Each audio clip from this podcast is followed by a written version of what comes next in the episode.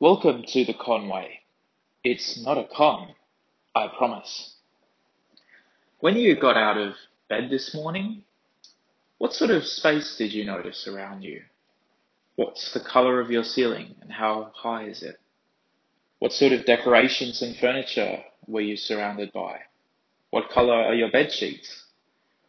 And then when you got up and went for a walk, maybe got something to eat, what sort of space were you surrounded by in your kitchen or at the coffee shop, say? And then when you went to work, what sort of a space was work like? Did you go up flights of stairs? Did you catch an elevator? What do the floors in your office look like if you work in an office? What color are the pieces of furniture and the dividers and the, the walls and what sort of colors and shapes do you see around you? Spaces, it's been known for quite a long time, can have quite an effect on how we think and how we feel. It's no wonder that companies spend millions, even billions of dollars on quality spaces. If they were just trying to save money and it was all about the bottom line, perhaps we would all be working in sheds or warehouses.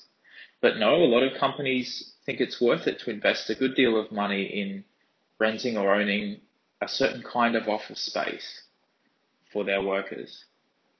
And it's not just companies, it's government institutions, it's universities and schools. We're surrounded by different kinds of buildings and outdoor and indoor spaces.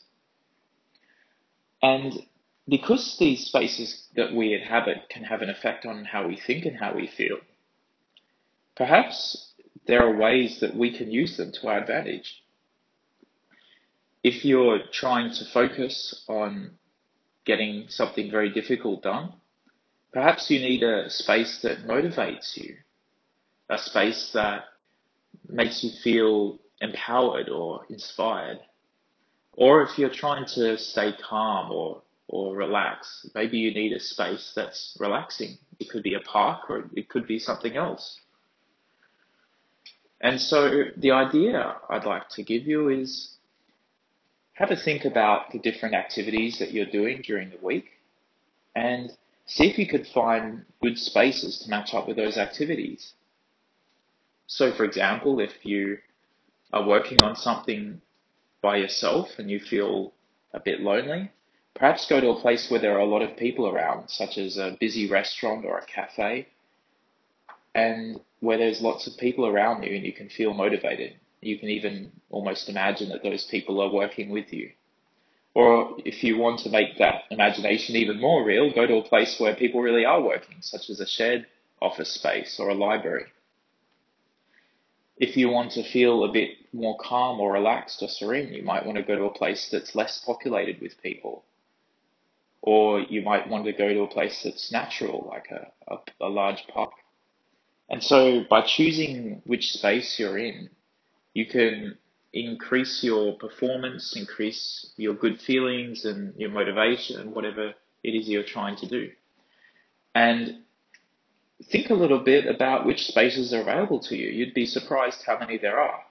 I mean, obviously there's your home and there's parks and public spaces that anyone can access. But there are other spaces not everyone thinks about. There are libraries, there are museums, there are coffee houses and coffee shops.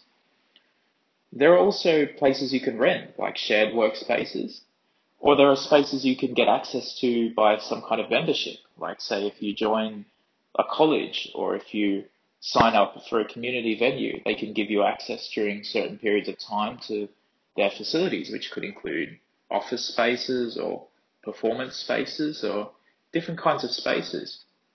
I mean, you could even rent out an entire venue in, in the city from the council and go there just by yourself and practice public speaking by yourself in that venue or with a small group of friends.